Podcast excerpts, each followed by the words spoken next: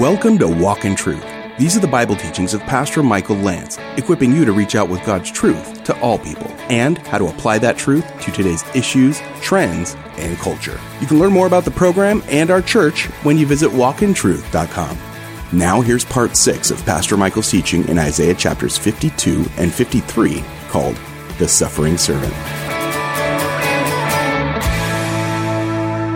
And in the garden, a new tomb, notice, in which no one had yet been laid. Therefore, on account of the Jewish day of preparation, because the tomb was nearby, notice they laid Jesus there. And so there's uh, Joseph of Arimathea and Nicodemus. Go back to Isaiah and we'll finish it. What do you think they were thinking as they walked away? Hope we don't get busted. that, that's a, that's a, a pretty decent uh, take. Uh, maybe some regret.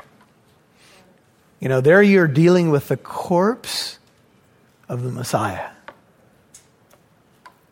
And you had all these chances while he was alive. Now, how much they believe in the resurrection, I don't know. But he rose. And we don't hear much about Joseph of Arimathea and Nicodemus afterwards, but can you imagine what they must have felt like knowing that he was alive? And there was a chance at redemption, at least in the sense of being able to spend some time with the Lord if indeed that took place. But the Lord, this is back in Isaiah 53, verse 10. See, this is the Lord's work.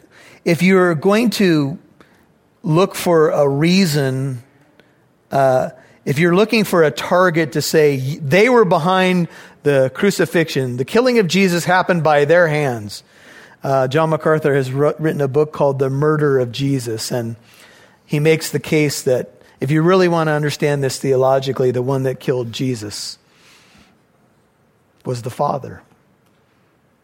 Because it was, it pleased the Lord. The Lord was pleased. This was always God's will. The word pleased, you need to understand, is a word that speaks of pleasure and desire, but think of it in this sense. It was the pleasing of God's will. Because God's justice would be appeased, and that's the way the flow of the text has been going. By the death of Jesus, it would appease the justice of God. My little children, I'm writing these things to you that you may not sin. But if anyone sins, we have an advocate with the Father, Jesus Christ, the righteous one, and he himself is the propitiation for our sins. What does that mean? He's the appeasement. He's the satisfaction of God's holiness. The cross includes God's love and God's justice. And God's love is on display and God's justice is being satisfied. God's will was to crush him. That's why Jesus went to the cross. No one took his life from him. God's predetermined plan, according to Acts, I think it's chapter 2, was fulfilled.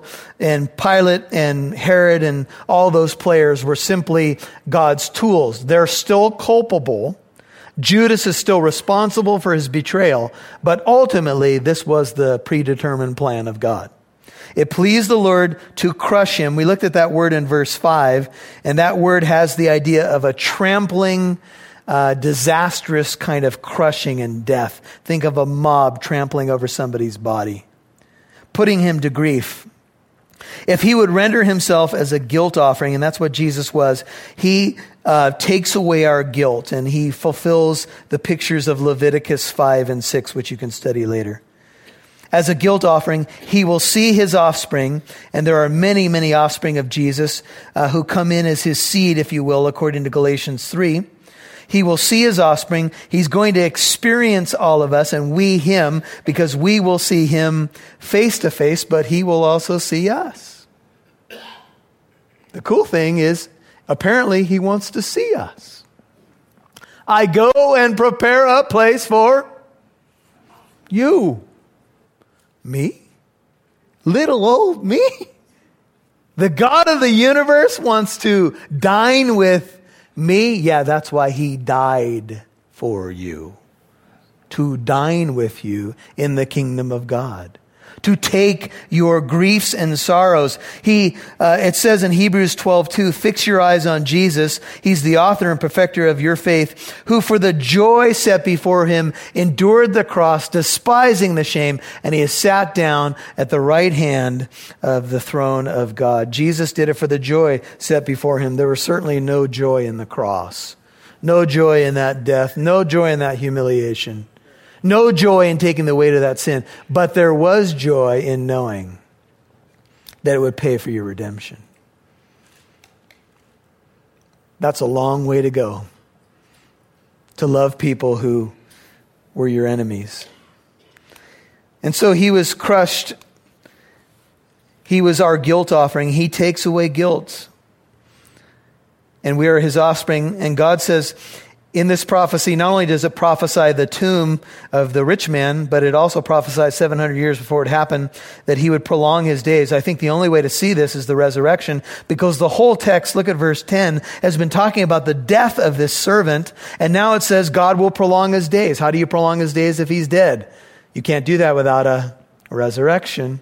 And so even in Isaiah 53:10, you've got the, the prophecy of his death, you've got the prophecy of his uh, grave uh, with a rich man, which shouldn't have happened, and then you have a prophecy at least implicit in the text, implied in the text, a resurrection. His days would be prolonged. He would be with them 40 days after the resurrection. Of course, he's now in heaven interceding for us. And the good pleasure of the Lord will prosper in his hand he will see his seed, and we will be with him one day. And as a result, verse 11, of the anguish, this speaks, this word anguish speaks of toilsome work or suffering. It's often a picture of a woman in, in labor. As a result of the anguish, verse 11, of what? His soul. It doesn't say as a result of the anguish of his body. It says his soul. Now, the question I have as a student of the Bible is how was his soul involved in the crucifixion? And I think we get a little picture of it here in John. So go with me, John 12. I want to show you as Jesus is getting ready to go to the cross, he's doing some final teaching, and John gives us four rich chapters in John chapters 13 through 17. But in John 12, we have an insight here from John, and here's what he says. This is uh, John 12, 27. Now my soul, John 12, 27, has become troubled. What became troubled? His soul. And what shall I say? Father, save me from this hour? But for this purpose I came to this hour. This was a prayer that apparently Jesus could have said and did say in that sense because in the Garden of Gethsemane he said, Lord, Father, if it's possible, let this cup pass from me. Shall I say it? Shall I say, save me from this hour? But if you have any doubt about the purpose of the arrival of Jesus Christ, you just read, need to read the New Testament. For this purpose I came to this hour. Father, glorify thy name. 28. There came therefore a voice out of heaven. Don't you love it? The Father encourages him. I have both glorified it and will glorify it again. The multitude, therefore, who stood by and heard it were saying that it had thundered. If you wondered how powerful the voice of God is, there you go. If you hear some loud thunder, did you guys see the video of the, there was like a big thunderclap somewhere and a, uh, and a Major League Baseball game was going on. Did you see those guys scatter? And it was everybody, the catcher, the umpires, everybody's just running for cover. And then the commentary from the sports guys was, these aren't hockey players. Hockey players would have stood on the field and said, come on, Thunder, I'll take you. Baseball players, they ran for the dugout. Anyway, and I'm a baseball player, but there you go. Others were saying, an angel has spoken to him, 30. Jesus answered and said, this voice has not come for my sake, but for your sakes. Now judgment is upon this world. Now the ruler of this world shall be cast out. And I, if I be lifted up from the earth, will draw all men to myself. Now, I want to say something to the brethren. I love the fact that we like to share that when Jesus is lifted up, exalted, praised, that people will be drawn to him. I have no doubt that that's a legitimate application of this verse, but that's not what it means. Because Jesus was saying this, 33 of John 12, to indicate the kind of death by which he was to die. See, the scripture is actually teaching us that the way that Jesus would draw all men to himself was by virtue of the cross, not by worshiping him in praise in this text. Now, I'm not saying that people can't be drawn to God when we praise him and live a lifestyle of praise. But in the context here, you need to understand that this verse is actually talking about the way that he would die, and it's specifically speaking of the cross and him being lifted up as the cross uh, would come up out of the ground. And the multitude therefore answered him, We have heard out of the law that the Christ is to remain forever. How can you say the Son of Man must be lifted up? Who is the Son of Man? And Jesus therefore said to them, and they didn't know how close it was, For a little while longer the light is among you. Walk while you have the light, that darkness may not overtake you. He who walks in the darkness does not know where he goes. While you have the light, believe in the light in order that you may become sons of light. These things Jesus spoke, and he departed and hid himself from them. Now go back to Isaiah and we'll finish. So, Jesus goes through this agony of soul, which is intriguing because the soul is usually what we think of the life within the person. And it was his soul that was in anguish. His soul was vexed. If you think of, well, what would be one moment on the cross where his soul was in anguish? The first statement My God, my God, why have you forsaken me? Can you hear any more of an anguish cry than that? His soul was vexed. Yes, his body was bludgeoned. Yes, he was in misery physically. But his soul was anguished on that cross. His soul was under the laborious strain as the uh, sins of my people to whom the stroke was due were placed on his back and on his precious head. You'll hear more from Pastor Michael in a moment. Walk in Truth has more content for you to listen to with our mini-sodes A Step Closer, where Pastor Michael Lance and others on the Walk in Truth team discuss topics and questions about life from a Christian perspective. You'll also get a chance to get to know the team. The next topic to dive into is the potential overturning of Roe v. Wade. Even if we threw out having to land on when does life begin, when a majority of those abortions happen, right, is in between generally six to 12 weeks. And, you know what I mean? There's a heartbeat, there's everything's pretty much intact. The only thing that child or that baby needs is time and nutrition. It's fully formed. To listen to the Walk in Truth mini-sodes a step closer, follow Walk in Truth on your favorite podcast app like Spotify, iHeartRadio, Apple Podcast, and more. Again, follow Walk in Truth on your favorite podcast app. We'd love to see who's listening, so please connect with us on Facebook, Twitter, or Instagram. Just do a search for Walk in Truth Show. Now, back to Pastor Michael Lance right here on Walk in Truth. Jesus goes through this agony of soul, which is intriguing because the soul is usually what we think of the life within the person. And it was his soul that was in anguish. His soul was vexed. If you think of, well, what would be one moment on the cross where his soul was in anguish? The first statement My God, my God, why have you forsaken me? Can you hear any more of an anguish cry than that? His soul was vexed. Yes, his body was bludgeoned. Yes, he was in misery physically. But his soul was anguished on that cross. His soul was under the laborious strain as the uh, sins of my people to whom the stroke was due were placed on his back and on his precious head. But he will see it, uh, though he goes through this anguish, and be satisfied. By his knowledge, the righteous one, Jesus, my servant, he will justify, and that word has the idea of justification uh, being declared righteous before God as though we had never sinned. That's what happens to us when we're in Christ. He will justify the many, not all, but the many.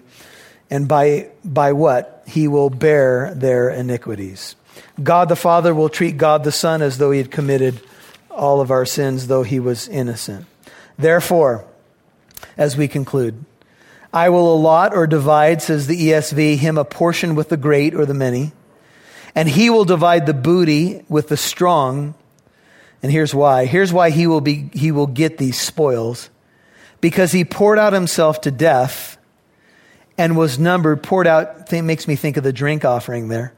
He was poured out, uh, he poured out himself to death and he was numbered with the transgressors. Think of the three crosses Yet he himself bore the sin of many, and this is his ultimate work of intercession, and he interceded for the transgressors. I think the spoils here are us. I think the spoils are the church and that he would be highly exalted and been given the name which is above every name, that at the name of Jesus every knee will bow and every tongue will confess that Jesus Christ is Lord to the glory of God the Father, and he is King of all kings and Lord of all lords, and every king who ever wore a crown will humble himself at his feet, and the spoils will be his. Why? Well, he's God.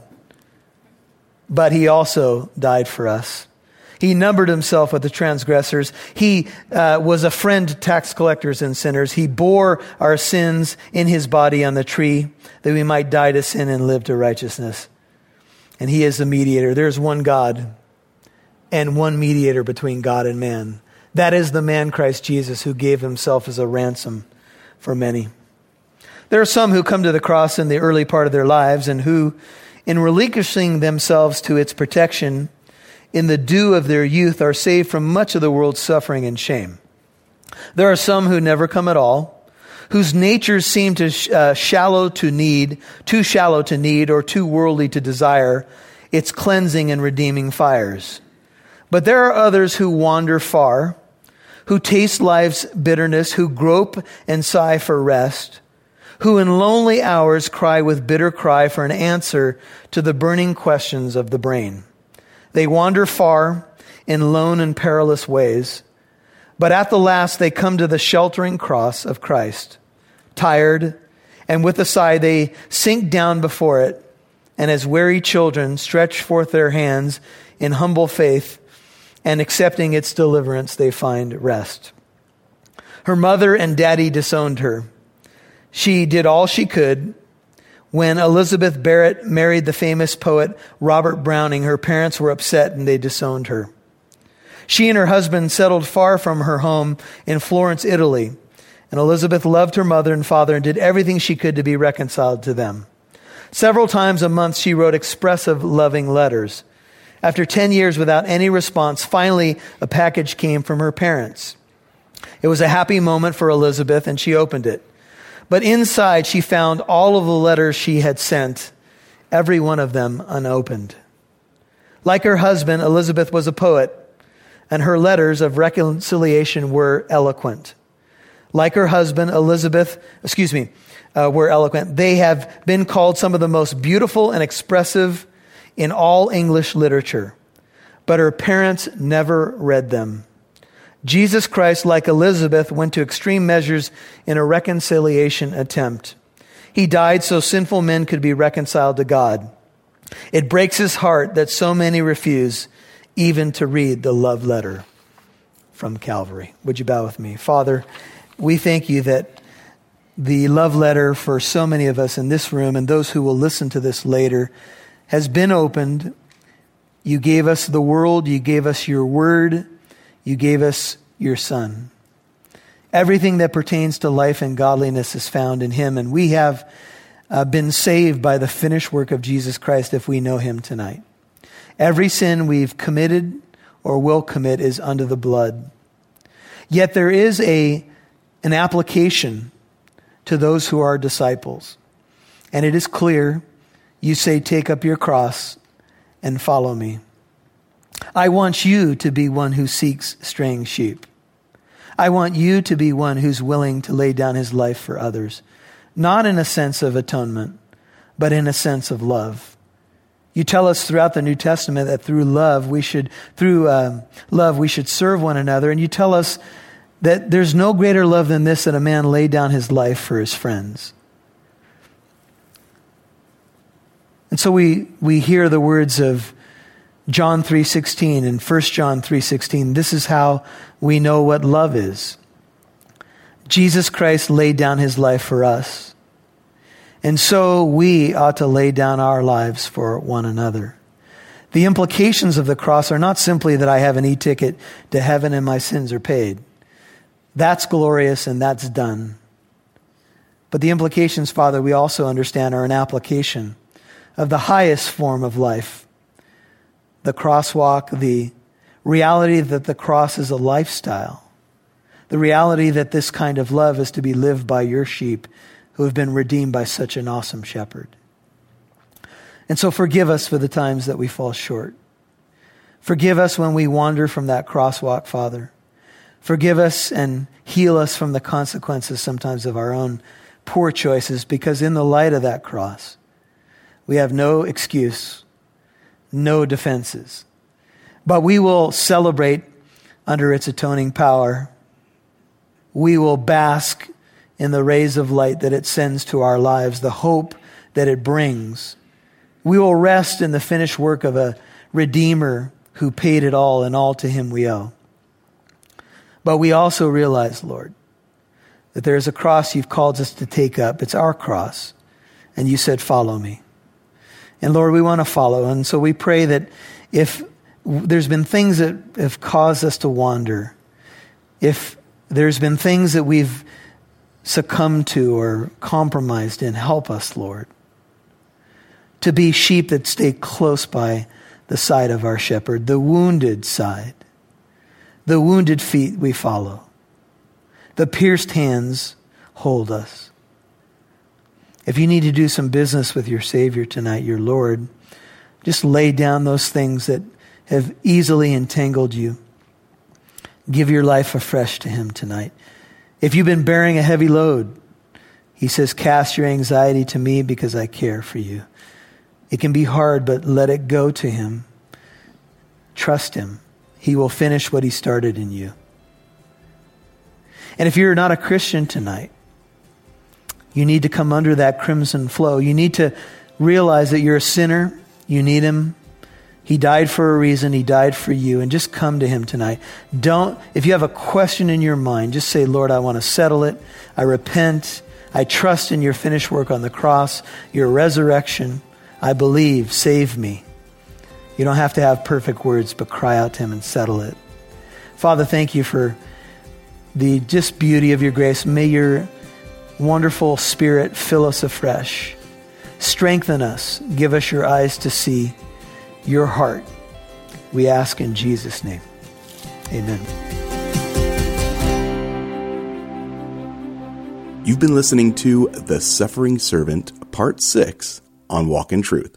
And that was Pastor Michael's teaching in Isaiah chapter 52 and 53. And if you missed any part of today's program, you can listen to Walk in Truth on our Free Living Truth app or wherever you get your podcasts. You can also listen to our new minisodes called A Step Closer. Remember, Walk in Truth is a listener-supported ministry. Your financial partnership helps us broadcast on this station. How long have you been listening? Could you help us pay for some airtime on this station? Help us continue in this ministry by a monthly partnership of at least $5 a month, and that's all we ask. That's like the price of a cup of coffee, unless you get that, like, really fancy stuff. But anyway, if you're blessed by this ministry and believe others in your community can be too, please visit walkintruth.com now to donate. That's walkintruth.com. Now here's Pastor Michael before we go. We know as I look back on Isaiah chapter 53, I don't know if I could summarize this great section in a minute or two. But I want to tell you this, that this Isaiah, the end of 52 and 53, what they tell us is that God loves us with an amazing sacrificial love, demonstrated in the brutal sacrificial death of Jesus Christ on the cross, his bearing our weight of sin and guilt, though he was innocent, and his glorious resurrection. He will sprinkle many nations. He is our hope. And just remember, Isaiah 52, end of the chapter 53, is all about a suffering servant who came not to be served, but to serve and give his life as your ransom and mine. He loved me and he gave himself up for me. What a glorious gospel we we have, what a glorious gospel we preach. Well, this is Pastor Michael Lance, and we are walking through Isaiah 53. We have just completed the study moving into Isaiah chapter 54 tomorrow. Thank you for your prayers and your support of this ministry. It means more than I could communicate here on the radio, but we're so grateful for all of our podcast listeners, all of you who have been checking out A Step Closer and checking out the minisodes. Uh, it's, it's so good and we're so grateful to all of you. Hey, keep us in prayer. And if you'd like to reach out to us, remember contact at walkintruth.com. Lord willing, we'll see you right here tomorrow. And join us tomorrow for Pastor Michael's teaching in Isaiah 54 called Your Husband is Your Maker. I'm Mike Massaro. Thanks for listening to Walk in Truth. Our goal is to equip you to reach out with God's truth to all people.